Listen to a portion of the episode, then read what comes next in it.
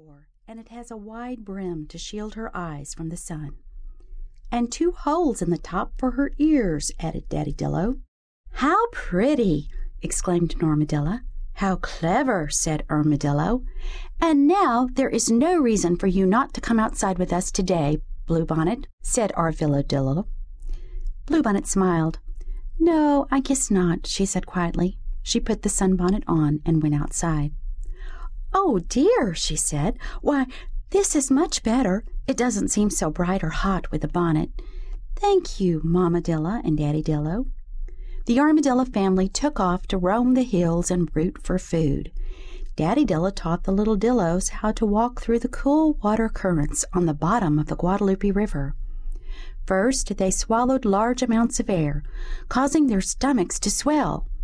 Then they would sink to the bottom of the river and walk across the rocky river bed, coming to the surface for air when their stomachs inflated.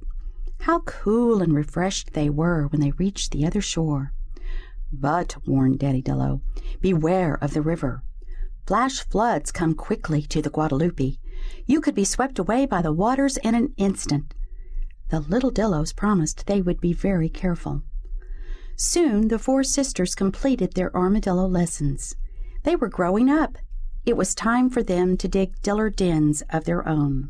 Normadilla, Ermadilla, and Arvilladillo decided to travel to other parts of Texas, but Bluebonnet wanted to build her burrow in her beloved hill country. Bluebonnet waved goodbye to her sisters, then selected a cool, shady spot for her burrow, not far from the burrow where Mammadilla and Daddydilla lived.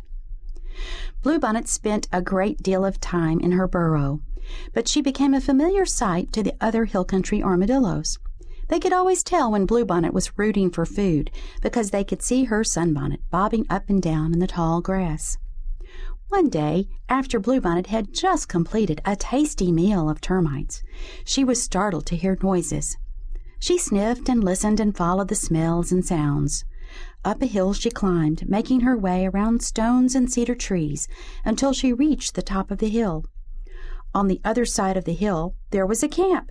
Bluebonnet had heard Mamma Dilla and Daddy Dilla talk about the hill country camps and of the campers who lived in cabins and played games and ate watermelon, a favorite armadillo food.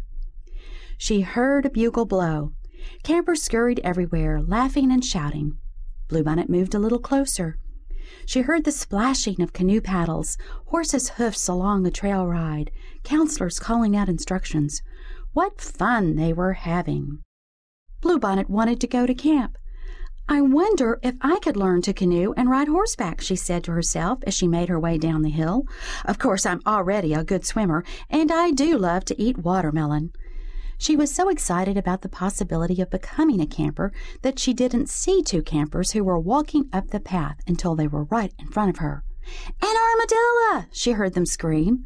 Bluebonnet turned around and ran. She ran back over the hill and didn't stop until she was safe inside her burrow. Oh dear, said Bluebonnet, huffing and puffing, trying to catch her breath. Now, what did I do that for? I wanted to go to camp, but I ran away. A fine camper I'll make, she scolded herself.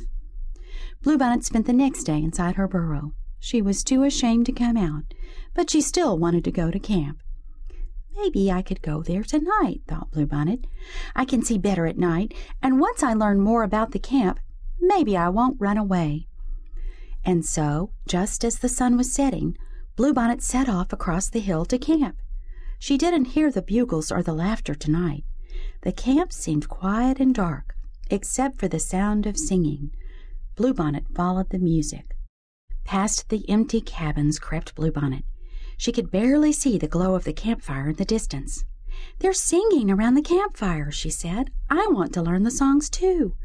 So she hurried to the outdoor arena where the campers and counselors were gathered. But in her hurry, Bluebonnet missed the step at the top of the stairs, and she began to roll. Curling herself up in a ball, she tumbled down the steps, getting upside down glimpses of the campers' faces as they screamed, Armadillo! Armadillo! It was hard to tell who was more surprised, Bluebonnet or the campers and counselors. When she finally reached the bottom and landed on her feet, she jumped straight up into the air from fright. Bluebonnet ran one way, and a whole group of frantic counselors